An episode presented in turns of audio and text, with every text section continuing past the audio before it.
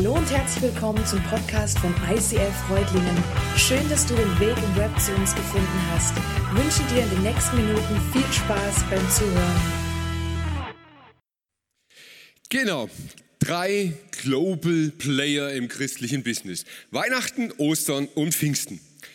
Und ich weiß nicht, wie es dir geht, aber Weihnachten voll easy, der Weihnachtsmann. Ostern auch easy, der Osterhase und Pfingsten. Pff, jo, also manche haben irgendwie so den Pfingstochsen oder das Pfingstkaninchen oder irgendwie nichts Gescheites, oder? Also Pfingsten ist doch irgendwie schon ein komisches Fest. Machen wir mal ganz kurz ähm, deinen Nachbarn, ob du dich kennst oder nicht. Was ist so dein Pfingsterlebnis in, in der Vergangenheit, in der Jugend oder so? Was verbindest du mit Pfingsten? Erzähl's doch mal deinem Nachbarn kurz. Was bedeutet für dich Pfingsten, so eine Erinnerung? Okay, es gibt welche, die haben keine Erinnerung. Gibt welche, die haben keinen Nachbarn. Okay, auch doof irgendwie. Ich möchte einsteigen heute in die Predigt und der erste Teil wird sich sehr stark mit dem beschäftigen, was ich persönlich erlebt habe. Ähm, ich möchte es davor sagen, es ist mein Erlebnis. Es kann sein, dass du dich einklinken kannst, dass du sagst, ah, habe ich ähnlich erfahren. Vielleicht ist dann aber auch nur meins und dann ist auch okay. Wir brauchen es später. Mein Zugang zu Pfingsten war sehr, sehr, sehr unterschiedlich. Ich habe eine lange Zeit, war ich an Pfingsten mit Sportler ruft Sportler auf Handballturnieren. Da haben wir Handball gespielt und ähm, ich würde sagen, 90 Prozent aller anderen, die auf dem Handball waren, für die war Pfingsten einfach nur Handball. Am Pfingsten geht man zum Beispiel nach obersten Feld und spielt Handball. Und das war Pfingsten. Da wurde ordentlich gebechert und Handball gespielt und das war halt Pfingsten so. Einen anderen Zugang, den ich hatte, war der landeskirchlich traditionelle Hintergrund. Und dort war Pfingsten in erster Linie mal ein historisches Fest. Am Pfingsten kam man zusammen und man hat sich erinnert, was damals passiert ist.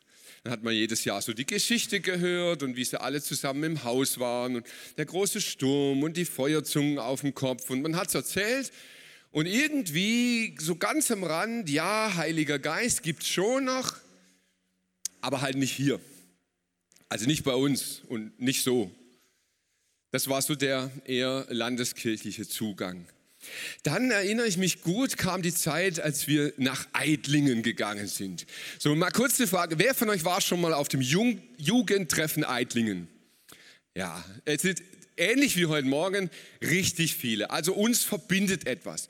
Und Eidlingen hieß für mich damals in allererster Linie mal Gemeinschaft. Ich fand es mega krass, diese Gemeinschaft, diese vielen, vielen, vielen Leute, die da kamen. Und dann erinnere ich mich noch super, Eidlingen, Eidlingen waren, waren Predigten. Lange Predigten. Uli Parzani hat mal über anderthalb Stunden gepredigt. Also, und der konnte echt reden, das war sein Vorteil. Aber es waren ewig lange Predigten. Und ich weiß noch, Eidlingen war für mich so das Ding, Geschichten. Die Prediger dort haben Geschichten erzählt und damit haben sie mich schon berührt. Geschichten vom Heiligen Geist.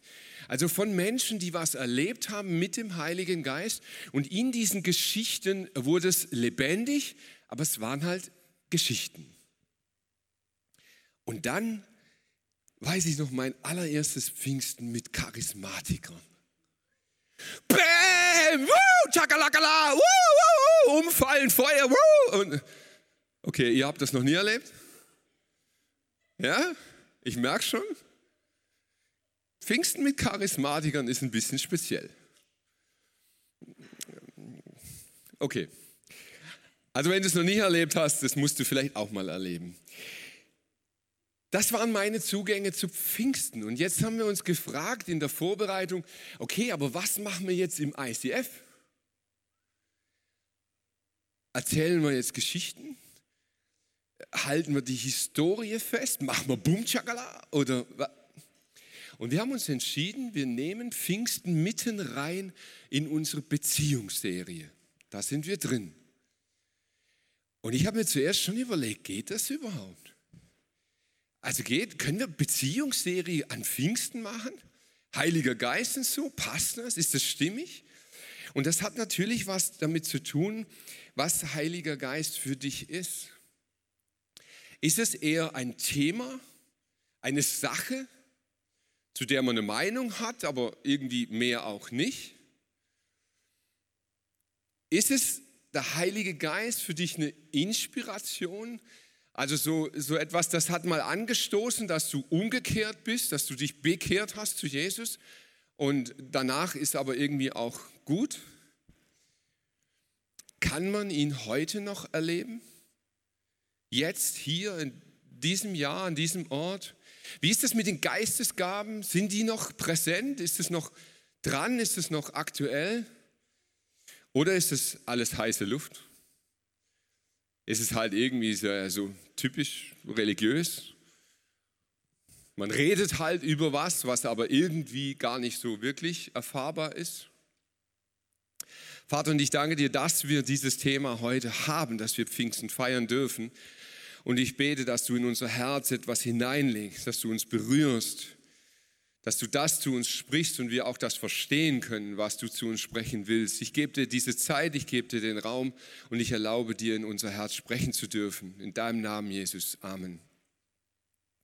Ich weiß nicht, wie es dir mit Heiliger Geist geht, aber ich möchte dich ganz kurz mit reinnehmen in ein Dilemma, mit dem ich lange Zeit gelebt habe.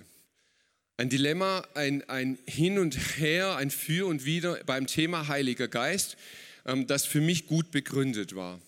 Und begonnen hat das Ganze damit, dass ich verstanden habe, hey, Pfingsten war nicht einfach so ein Spontanereignis, sondern Pfingsten war angekündigt. Und zwar gibt es im ersten Teil der Bibel äh, Bücher, die haben Propheten geschrieben. Das sind Leute, die haben von Gott einen Eindruck und die sprechen in die Zukunft, dass etwas kommen wird. Da gibt es ein Buch von einem Mann namens Joel. Und der Joel schreibt, wenn dies geschehen ist, will ich, der Herr, alle Menschen mit meinem Geist erfüllen. Eure Söhne und Töchter werden aus göttlicher Eingebung reden, die alten Männer werden bedeutungsvolle Träume haben und die jungen Männer Visionen. Ja, sogar euren Sklaven und Sklavinnen will ich jenen, in jenen Tagen meinen Geist geben. So, und ich erkläre dir jetzt kurz mein Dilemma. Gott kündigt durch Joel also diesen Heiligen Geist an. Wir lesen in der Bibel, dass der Heilige Geist gekommen ist. Er ist nun da seit 2000 Jahren. So, und dann habe ich mich ein paar Dinge gefragt.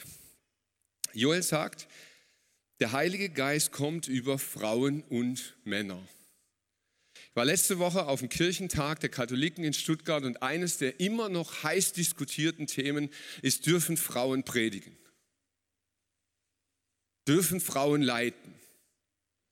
Seit 2000 Jahren ist der Heilige Geist über Frauen und Männern. Das ist eine Frage über Alte und Junge. Wenn das so ist, warum gibt es dann so viele Jugendkirchen? Warum gibt es sprichwörtlich die Kirchen, wo nur die Alten hingehen? Wenn der Heilige Geist über Jungen und Alten ist.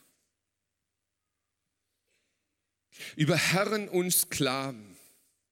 Ich habe mal geschaut, einer der häufigsten Gründe, warum Kirchen sich spalten, ist, weil es Menschen gibt, die viel zu sagen haben und welche, die nichts zu sagen haben.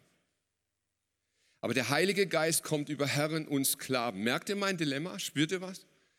Der Heilige Geist ist seit 2000 Jahren da und irgendwie frage ich mich, ist er da?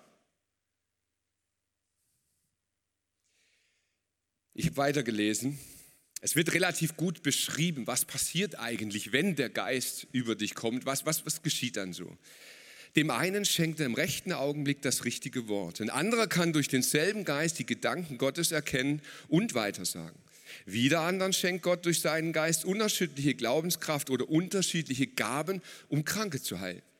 Manchen ist es gegeben, Wunder zu wirken. Einige sprechen in Gottes Auftrag prophetisch, andere sind fähig zu unterscheiden, was vom Geist kommt und was nicht. Einige reden in unbekannten Sprachen und manche schließlich können das Gesagte für die Gemeinde übersetzen. So, mir geht es jetzt wirklich 0,0 um Kritik an irgendwelchen Kirchen. Es geht immer noch, ich erinnere euch dran, um meine Erfahrung. Was habe ich erlebt? Ich habe diese Bibelstelle gelesen und dann habe ich es verglichen mit dem, was ich in meinen Kirchen, wo ich war, wirklich erlebt habe. Also unbekannte Sprache habe ich schon erlebt. Da wurden Dinge geredet, die ich nicht verstanden habe. Ich würde es nicht Zungenrede nennen. Es war irgendwie theologisches irgendwas, was ich nicht verstanden habe. Zungenrede, prophetische Rede habe ich selten erlebt. Ich habe so gut wie nie etwas erlebt, was ich ernsthaft als Wunder bezeichnen würde. Für Kranke hat man gebetet in etwa so. Herr, wenn es dein Wille ist, dann mach doch den XY gesund. Und wenn XY nicht gesund wurde, dann hat man mir gesagt, das liegt aber nicht am Willen Gottes.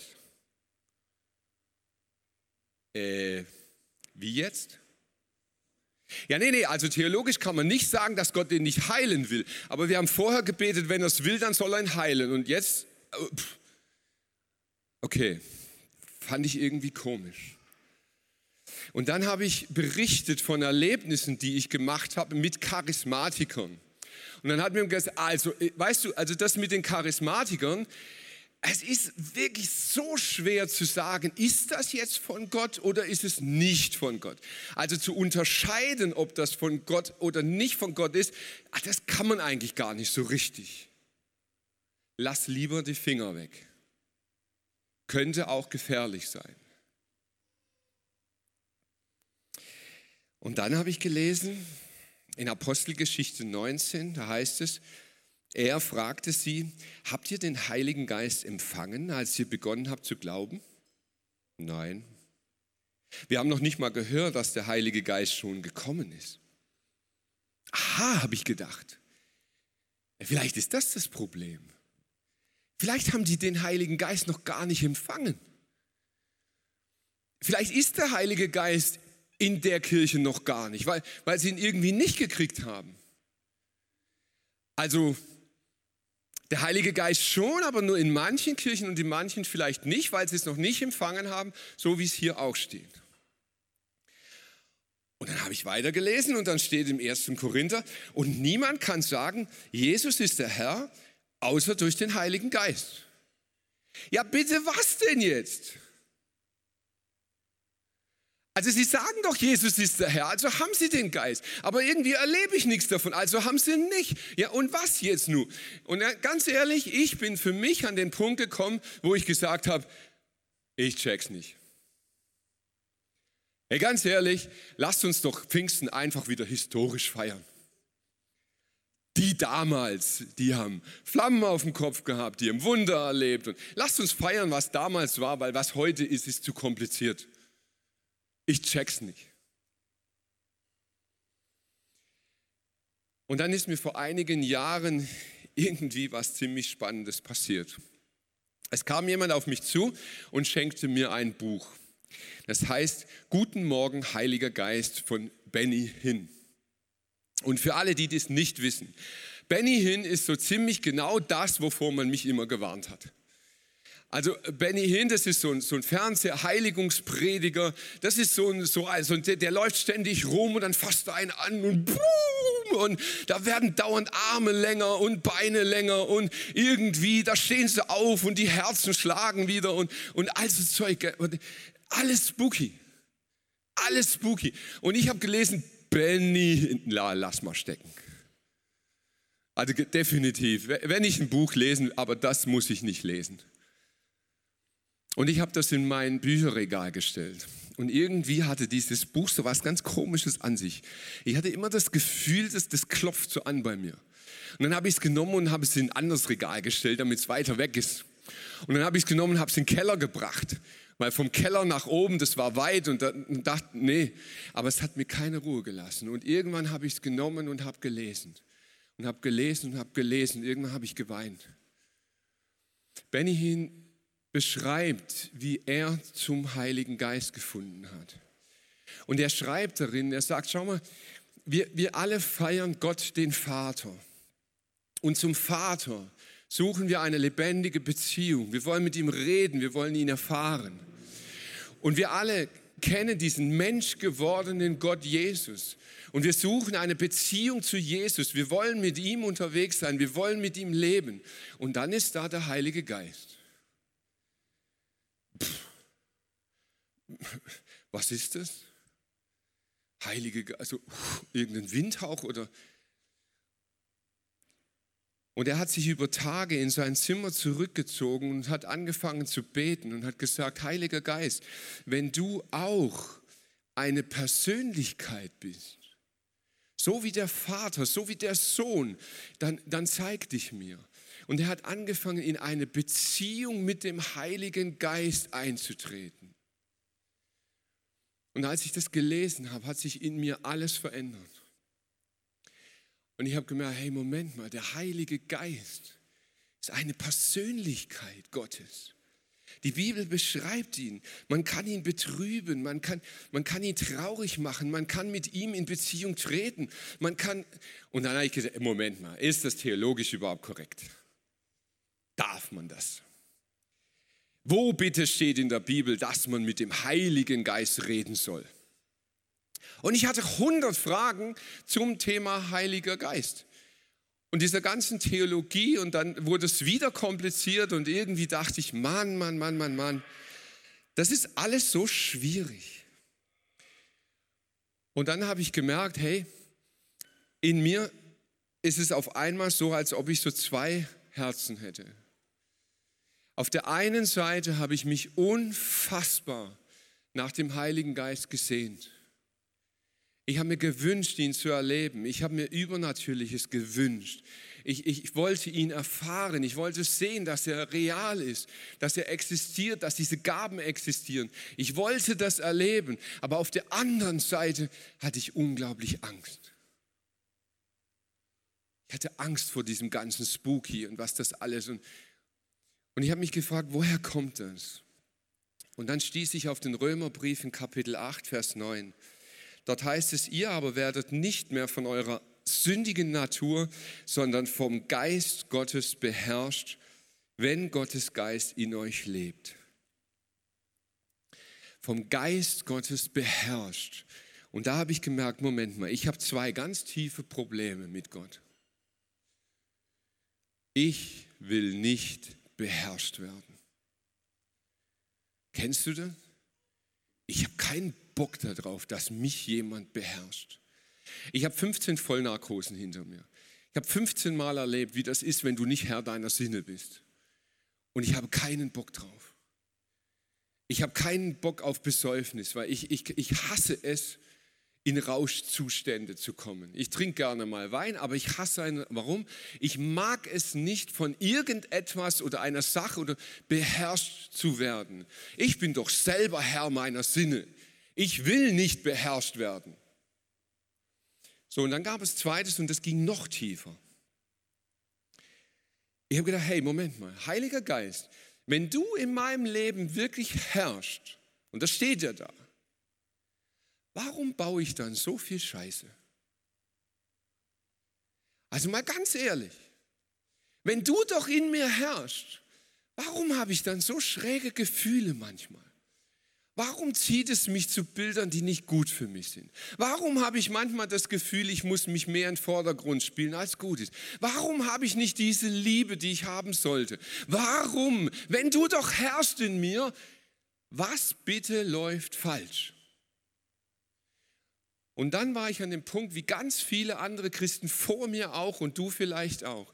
Ich habe mich aus tiefstem Herzen gefragt, habe ich den Heiligen Geist oder habe ich ihn nicht? Und es hat mich zutiefst verwirrt. Und ich habe gefragt, muss ich nochmal getauft werden? Brauche ich eine Geistestaufe oder, oder was muss ich tun? Und dann habe ich gemerkt, hey, manchmal verdrehen wir die Bibel auf eine ganz üble Art und Weise, weil wir nicht verstehen, was dort steht.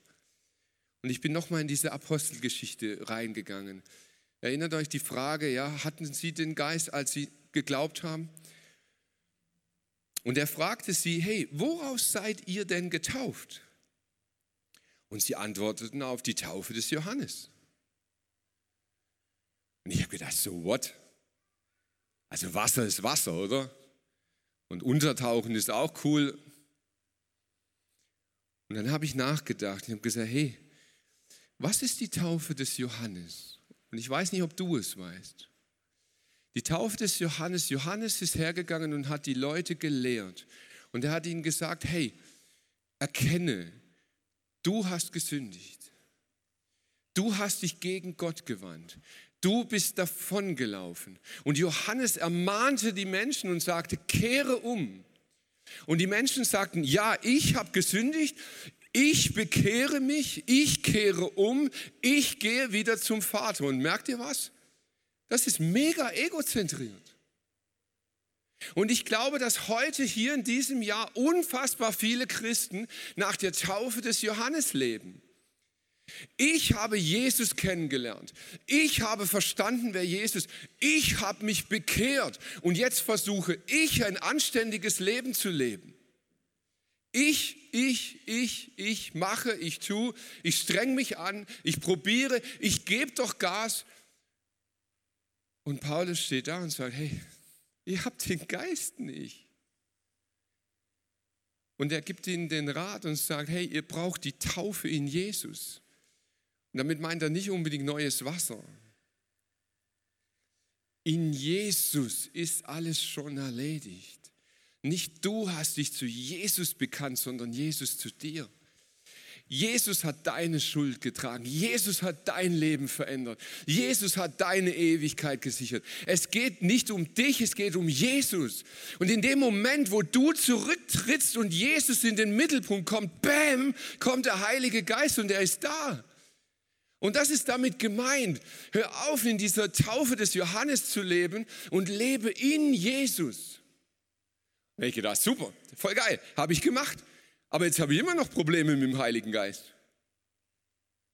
Und dann bekam ich ein, ein Bild vom Heiligen Geist, wo ich auf einmal gemerkt habe, mein Problem ist das Wort herrschen. Wir benutzen Sprache und merken nicht, was passiert. Ich möchte das Beispiel an Liebe machen. Wir nehmen ja Liebe inflationär. Ja, wir lieben unsere Hunde, wir lieben McDonald's, wir lieben Katzen, wir lieben unseren Partner. Und ich hoffe inständig für dich, dass das nicht dasselbe ist. Obwohl du jedes Mal Liebe sagst. Hier steht das Wort herrschen. Und für uns heißt herrschen von dem Wortstamm etwas unter die Füße nehmen und beherrschen. Und so verstehen wir herrschen. Und ich will nicht, dass der Heilige Geist herrscht, mich unter die Füße nimmt und platt macht. Im Hebräischen wird herrschen ganz anders verstanden. Im Hebräischen ist herrschen ein Gärtner, der in einen Garten geht und ihn kultiviert. Einen Garten anpflanzt, einen Garten schön macht, einen Garten bearbeiten. Das heißt herrschen. Und auf einmal habe ich verstanden, was die Rolle des Heiligen Geistes ist. Und es hat mir tiefe Fragen beantwortet. Es gibt immer wieder Christen, die sagen, hey, ich glaube, Gott hat einen guten Plan für mein Leben. Und damit meinen sie, dass Gott so jeden Schritt deines Lebens geplant hat.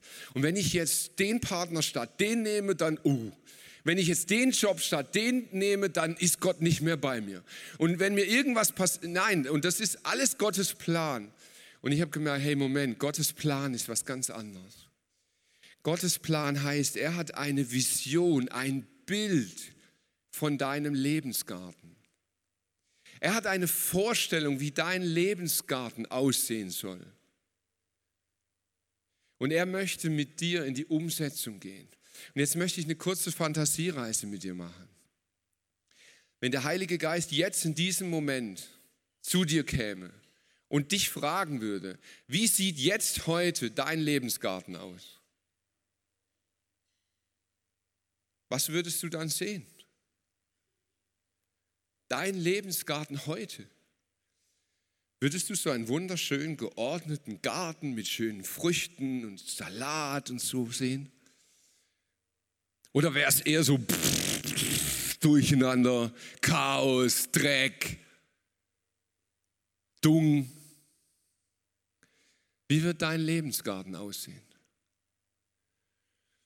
Wisst ihr, immer wieder wird erzählt, ja, also wenn du Christ wirst, hey, dann musst du erstmal Pflanzen ausreißen. Da musst du erstmal hergehen und das muss weg. Das passt da nicht rein. Und manche von uns glauben immer noch, der Heilige Geist wäre ein Gärtner, der ungefragt in deinen Garten geht und daraus reißt und arbeitet und macht. Und das ist ultra deep. Und das geht jetzt an alle, die vielleicht schon seit Jahren mit einer Gewohnheit kämpfen, mit einer Sucht kämpfen.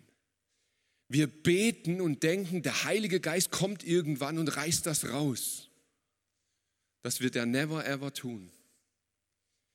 Der Heilige Geist will mit dir kooperieren. Er will dich an der Hand nehmen und sagen, hey, komm, lass uns in deinen Garten gehen. Lass uns mal schauen, was in deinem Garten ist. Und ich weiß nicht, wie, wie du Experte in Sachen Blumen bist. Also ich, ich habe zwei Semester Bio studiert und habe keine Ahnung. Also null Ahnung. Für mich sind Pflanzen grün, Ende. Ob das eine Nutzpflanze oder Unkraut ist, oder, ich habe keine Ahnung. Null. Aber der Heilige Geist ist ein Experte. Der sieht schon am Keim, was das wird. Und wir sollten anfangen, ihm zu vertrauen, dass er es gut meint. Hey, und an dem Bild habe ich auf einmal kapiert, wie das mit den Geistesgaben gemeint ist. Der Geist, der uns Gaben gibt, das ist so wie mit, mit, mit dem Gemüse. Geistesgaben sind wie Gemüse. Und stellst dir so vor, der Geist lässt in deinem Garten Gemüse aufgehen. Er gibt dir was zum Anpflanzen. Und da gibt es unterschiedliches Gemüse. Da gibt es zum Beispiel die Gabe der Weisheit. Das ist wie so ein Radieschen. Das schmeckt irgendwie. Manchmal ist es ein bisschen scharf. Die Weisheit kann ganz schön scharf daherkommen. Und manchmal ist es so, und vielleicht kennst du das von Radieschen, da rülpst du noch eine Stunde später. Das kommt noch mal hoch. So, das erinnert dich daran. Da war doch was. Ihr kennt's, gell? Es gibt andere Gaben. Hat zum Beispiel die Gabe der Heilung, das ist wie so Salat, das ist so gesund und so, gell? Und dann hat er noch andere, ne, die kommen aus der Hölle. Bäh. Also ehrlich, Rhabarber, nee, nee. Aber hier zum Beispiel, Karotten sind ja super für die Augen, gell? Und ich finde, das steht für die Prophetie. Es ist die Gabe der Prophetie, etwas zu sehen, was andere nicht sehen, besser zu sehen.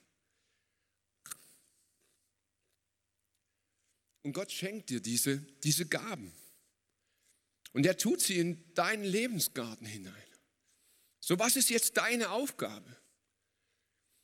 Es gibt einen Riesenstreit unter Charismatikern über diese Zungenrede. Manche sagen, das kriegt jeder.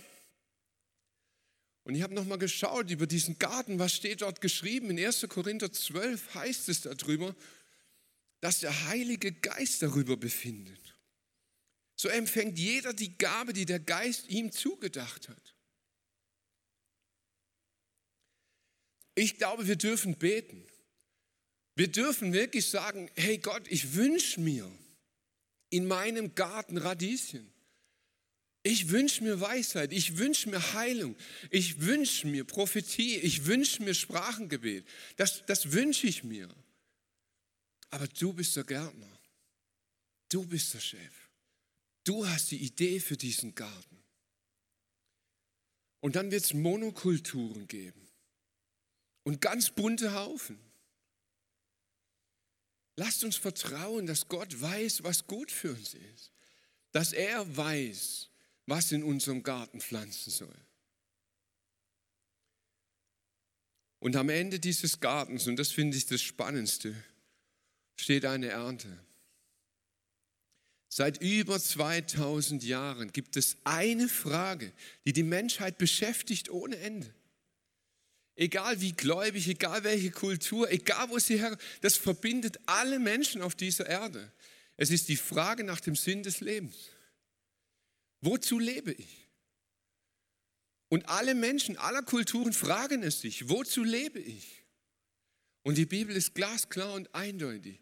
Sie sagt, wir leben, um Frucht zu bringen. Und da denke ich, wie deep ist dieses Bild? Jetzt kannst du sagen, hey, weißt du was, mit meinem Garten komme ich doch auch so klar. Warum brauche ich denn unbedingt einen Heiligen Geist und muss ich da ständig irgendwas tun und arbeiten und so? Kann man das nicht einfach auch mal so lassen? Und ich möchte euch am Schluss ein ganz praktisches Beispiel bringen, warum ich es für so notwendig erachte, dass wir mit dem Heiligen Geist kooperieren. Wir sind letztes Jahr umgezogen, wir sind in, in, ein Haus gezogen und haben jetzt einen Garten hinterm Haus. Und in diesem Garten, da gibt es einen Weg durch den Garten und äh, entlang dieses Weges, da war so eine Hecke. So, so eine richtig üble Hecke. Und diese Hecke, die war relativ groß und die hat mich brutal gestört, weil sie passte nicht zu meiner Vision des Gartens. Ja, die hat mir die Sicht genommen, die Sicht auf den Kompost, ist auch wichtig. Auf jeden Fall hat sie nicht gepasst. So, was habe ich gemacht? Ich habe im, im Herbst den Daniel Haas angerufen und habe gesagt, mein Garten braucht Bekehrung. Wir müssen meinen Garten bekehren. Und er kam mit der Motorsense und wir haben den Garten bekehrt. Also so richtig ab, alles ab, radikal ab. Und am Ende sah der genau so aus. Genau so, Erde. Richtig Dreckerde. Wir haben alles rausgemacht. Es war wirklich der blanke Boden. Nur so sah er aus. Und dann kam der Winter. Und es sah genauso aus. Super. Da kam der Frühling. Und es sah genauso aus. Also eine Zeit lang. Und dann kam der Frühsommer. Und jetzt schaut ihr auf dem nächsten Bild, wie es jetzt aussieht. Wir sehen das. Boom! Da schießt alles. Alles kommt wieder. Alles bricht wieder raus. Das sind wunderschöne Rosen, da waren schöne Tulpen und da ist richtig schöner, Sch also Unkraut. Das sind Dornen, da ist Distel, da ist Schrott dabei. Und das wächst und wuchert wie wild. Und ich habe eins verstanden, genau so ist unser Leben. Wisst ihr, wir können schon sagen, ich habe mich einmal bekehrt, ich bin einmal umgekehrt zu Jesus. Ich habe einmal so richtig mit der Motorsense durch und reinen Boden gemacht.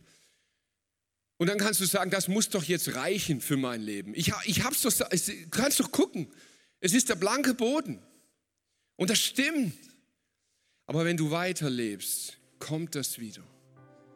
Weil es kommt das, was in deinem Boden gesät ist. Und das drückt wieder raus. Und das wächst wie wild. Weißt du, und ich glaube ganz ehrlich, dieses ganze Drücken, du musst und, und, und alles, das ist nicht im Sinn Gottes. Natürlich kannst du ohne den Gärtner dich abmühen. Aber wie dumm ist das? Wie dumm ist das? Gott streckt uns seine Hand entgegen und sagt, hey, ich bin der Gartenexperte. Ich weiß ganz genau, was in deinen Garten reingehört und was nicht. Und ich reiche dir die Hand und biete dir an, lass uns gemeinsam in deinen Garten gehen und an deinem Garten arbeiten. Du bist gemacht, um Frucht zu bringen in Ewigkeit. Amen.